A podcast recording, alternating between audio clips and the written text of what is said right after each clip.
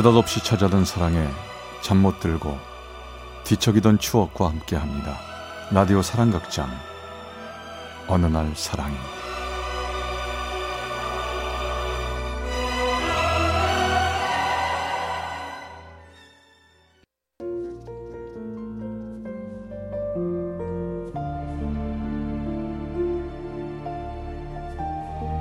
사랑의 체험수기. 어느 날 사랑이 제22화 못다한 사랑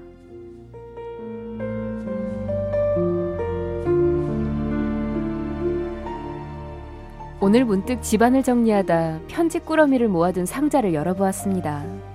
그 많은 편지 속에 유일하게 꼬깃꼬깃 잡혀있는 쪽지 하나.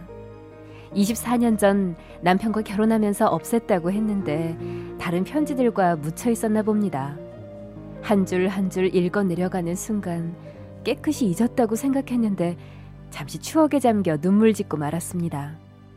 그 사람을 처음 만난 건 내가 23 되던 해였죠.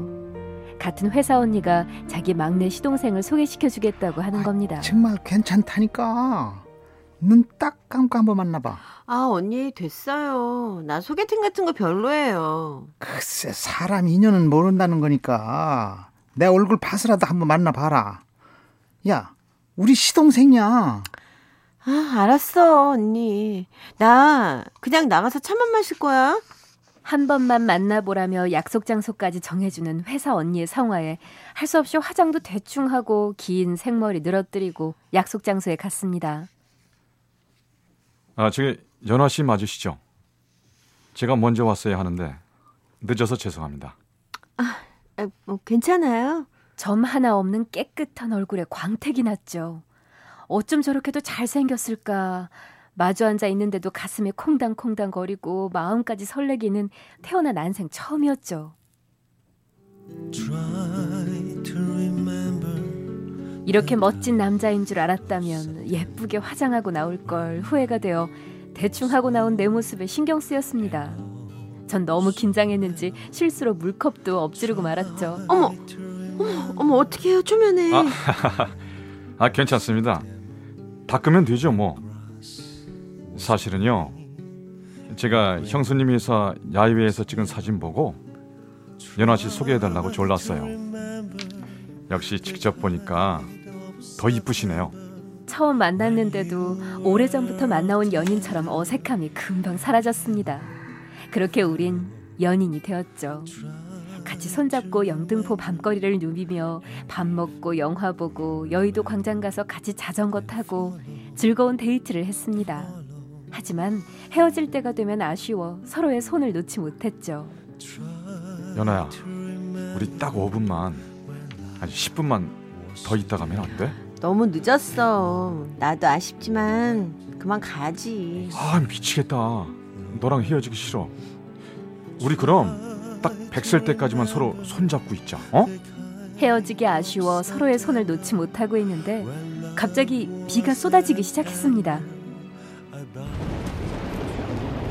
어, 어떡하지? 우산도 없는데.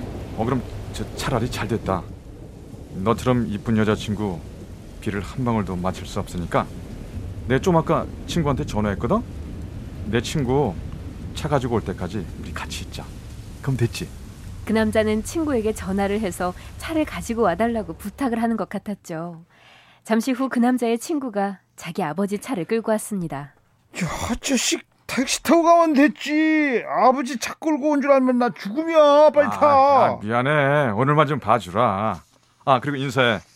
내가 그때 말했던 내 여자친구야. 아, 안녕하세요. 반갑습니다. 오, 역시 얘기대로 미인이신데요. 어, 재수 씨, 이 자식 멋진 놈입니다. 끝까지 꽉 잡으세요. 정말 믿어도 되죠? 아, 그럼요. 제가 보증 서겠습니다. 계란티입니다. 두 분 행복하세요. 그리고 비 올 때마다 불러 주세요. 제가 언제든지 나와 드릴게요. 야 역시는 멋진 놈이야. 어? 그가 아낌없이 사랑해 주어 너무 기뻐서 웃기도 하지만 어떤 때는 내가 너무 과분한 사랑받고 있지 않은지 뒤돌아보게 했습니다. 그런 만남이 1년 될 무렵 이 사람 소개시켜준 언니가 저보고 만나자는 겁니다. 저기 연아 씨, 마음 굳게 먹고 잘 들어. 우리 시어머님께서 두 사람 궁합을 봤는데 결혼하게 되면 남자가 죽는다고 이 결혼을 절대 할 수가 없대. 뭐라고요? 궁합이요? 아 어른들이 궁합 보고 그러실 때 있잖아. 그러니까 너무 힘들면 내가 뒷일 다 책임질 테니까 두 사람이 먼저 살림부터 차리고 살면 허락하시지 않을까? 언니 전 그럴 수 없어요. 그냥 허락해 주실 때까지 기다릴래요. 그러면 많이 힘들 텐데 괜찮겠어?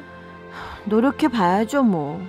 전 3개월 동안 그 남자의 집을 오며 가며 눈물나게 남자 어머니께 매달렸습니다. 저 어머니 궁합 좋다고 잘 사는 것도 아니잖아요. 제가요 더 노력할게요.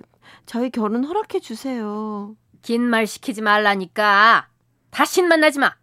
내 아들 오래 보고 싶으면 네가 놓아줘. 어머니 저희 너무 사랑하고 있어요. 그렇게 사랑하는 남자 내 자식 죽게 해도 좋으면 결혼해라.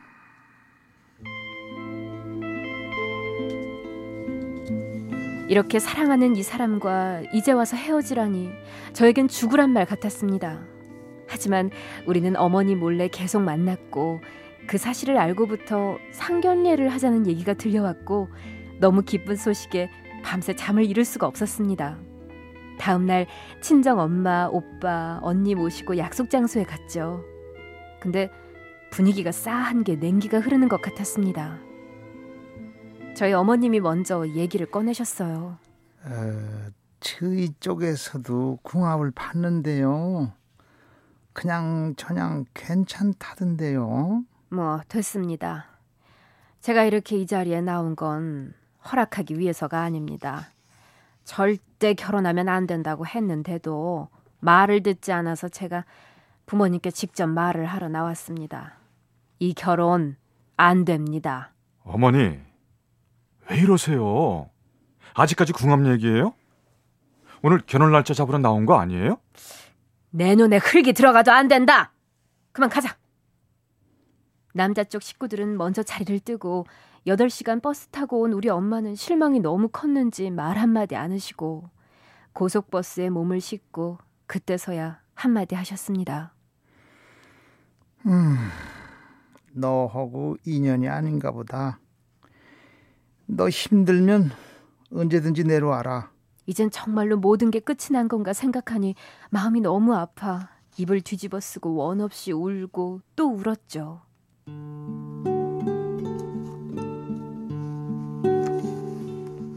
연아야, 너 괜찮아? 미안해. 내가 괜히 소개했나 봐. 아니에요. 언니가 무슨 잘못이 있겠어요. 저희가 인연이 아닌 거지. 우리 시동생도 너무 힘들어 하더니 잠시 외국에 가 있겠다고 나간대. 그래요? 아휴, 못난 사람 잊어버리고 좋은 사람 만나라고 전해달래. 그러면서 그 사람은 서로가 간직했던 사진까지 다 보내왔습니다. 저는 그 사진을 보고 또 울어야 했죠. 이렇게 떠나려고 아낌없이 사랑 주고 마음 주었던 건지 아름다운 추억들 어찌 다 잊으라고 하는지 미쳐버릴 것 같았습니다. 이젠 정말 그를 놓아줘야 할 것 같았습니다. 다시는 울지 말아야지 마음 먹고 이 사람과 자주 갔던 음악다방에 마지막으로 갔죠. 그 사람과 자주 앉았던 구석진 자리에 앉았습니다. 때마침 솔개 트리오의 못다한 사랑이 흘러나오고 있었어요. 그 사람과 내가 자주 신청해서 듣던 노래였죠.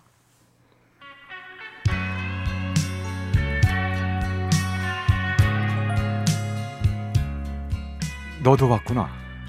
돌아보니 그 사람이었습니다. 그가 내 손을 잡았습니다. 우린 서로가 목이 메어 한동안 아무 말 하지 않았습니다. 정말 사랑했는데 미안하다. 내일 쿠웨이트로 떠나. 너와의 만남이 너무 그리워서 마지막으로 와봤어. 2년 있다가 올 것 같아. 나란 인간이 있고 좋은 사람 만나. 행복해야 돼. 알았어요. 당신도 행복해요. 우리 인연이 여기까지인가 봐요. 그것이 그 사람과의 마지막이었습니다. 그렇게 그 사람과는 자연스레 연락이 끊겼고 나는 아름다운 추억의 한 페이지로 살짝 남겨두었죠. 그 후 난 또 다른 사랑을 만나 지금 잘 살고 있습니다.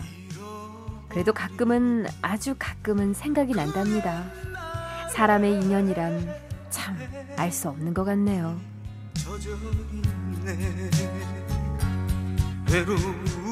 경기 고양시의 권모 씨가 보내주신 사랑의 체험수기 어느 날 사랑이 제 22화 못다한 사랑편이었습니다.